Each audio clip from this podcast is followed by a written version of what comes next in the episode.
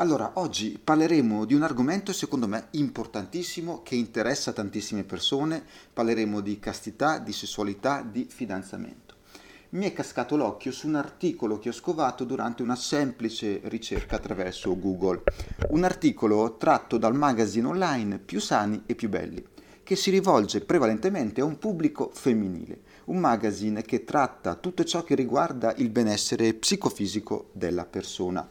Questo articolo mi ha incuriosito perché offre una lettura semplicemente umana e relazionale su quanto la Chiesa propone da sempre, cosa la castità. Una proposta spesso irrisa e considerata ormai desueta e sorpassata.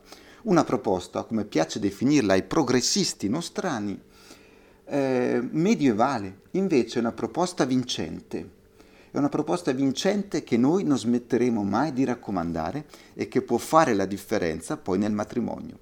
Non essere casti è un peccato non solo perché lo dice la morale cattolica, i moraloni, no?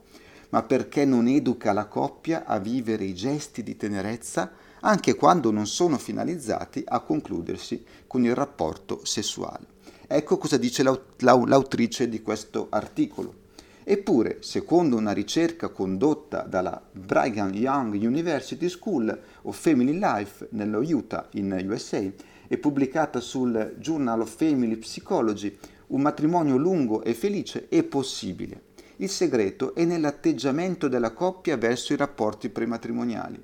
Secondo lo studio condotto dal professore Dean Busby su un campione di 2035 soggetti sposati che si astiene dal sesso prima delle, delle nozze avrà maggiori possibilità di vivere un rapporto stabile e gratificante, il 22% in più. La spiegazione è semplice. In base alla ricerca, le coppie che hanno demandato la scoperta sessuale alla prima notte di nozze si sono concentrate maggiormente su altri fattori di conoscenza, come il dialogo, per instaurare un rapporto aperto e sincero condividendo esperienze e sviluppando la capacità di risolvere i problemi in due. Questo dice l'articolo. Esattamente quello che noi abbiamo sempre cercato di spiegare con i nostri articoli. La castità è stata per noi quella marcia in più che ci ha permesso, con gli inevitabili alti e bassi, di costruire una relazione bella, anche oggi, dopo 18 anni di matrimonio non è per nulla una relazione che si trascina svogliatamente, ma è ancora viva e piena. Ancora più viva e piena di quando ci siamo sposati, oserei dire.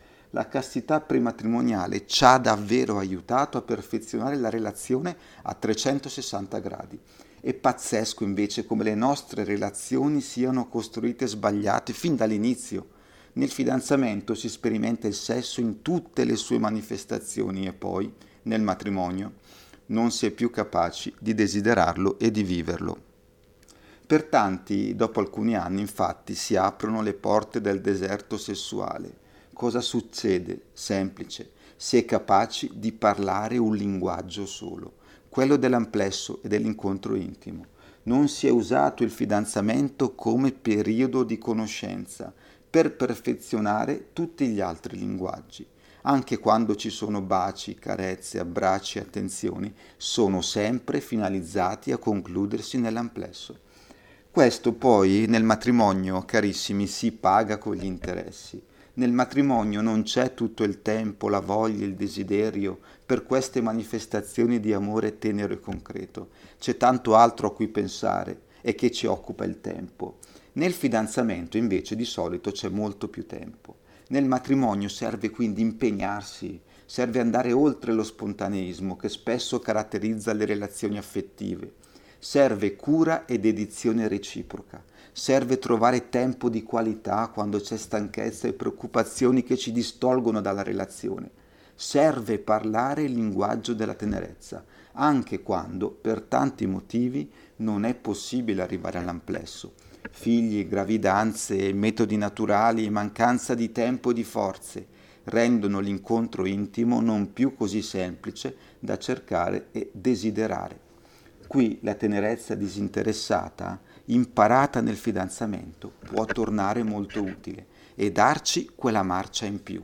Solo se nel fidanzamento ci si è educati a parlare diversi linguaggi dell'amore, trovando gratificazione e piacere in quelle stesse manifestazioni senza quindi renderle finalizzate e usate al solo fine di raggiungere il piacere sessuale, si potrà affrontare con i giusti strumenti il matrimonio. Solo così i momenti di astinenza non saranno momenti di aridità e di distanza tra gli sposi, ma saranno periodi di corteggiamento e di tenerezza, periodi altrettanto dolci e belli e cosa ancora più importante fecondi, utili a mantenere e ad alimentare la fiamma del desiderio. È fondamentale educarsi a questo modo di vivere l'amore. Se non si impara poi è difficile. Quando verrà per tanti motivi a mancare l'incontro sessuale, si perderà il desiderio di vivere altre modalità e tutto diventerà povero e senza gioia nella nostra relazione. Un circolo vizioso che porterà sempre più in basso, fino alla completa distanza emotiva, affettiva e sessuale tra gli sposi. Capite quindi l'importanza di imparare la tenerezza nel fidanzamento? Non è una richiesta assurda della Chiesa, ma è una base necessaria, o quantomeno molto utile, sulla quale costruire tutta la casa del nostro matrimonio. Se volete un matrimonio santo, imparate a vivere i gesti di tenerezza come parte meravigliosa del vostro rapporto. A volte condurranno all'amplesso e altre volte no. Saranno comunque momenti di meravigliosa e feconda unità. Lo saranno però solo se avrete imparato a viverli in modo autentico. Il fidanzamento è la prima scuola per educarsi a questo atteggiamento importantissimo. Speriamo di avervi dato qualche informazione in più, qualche motivo di riflessione. Vi salutiamo e ci vediamo alla prossima. Ciao a tutti.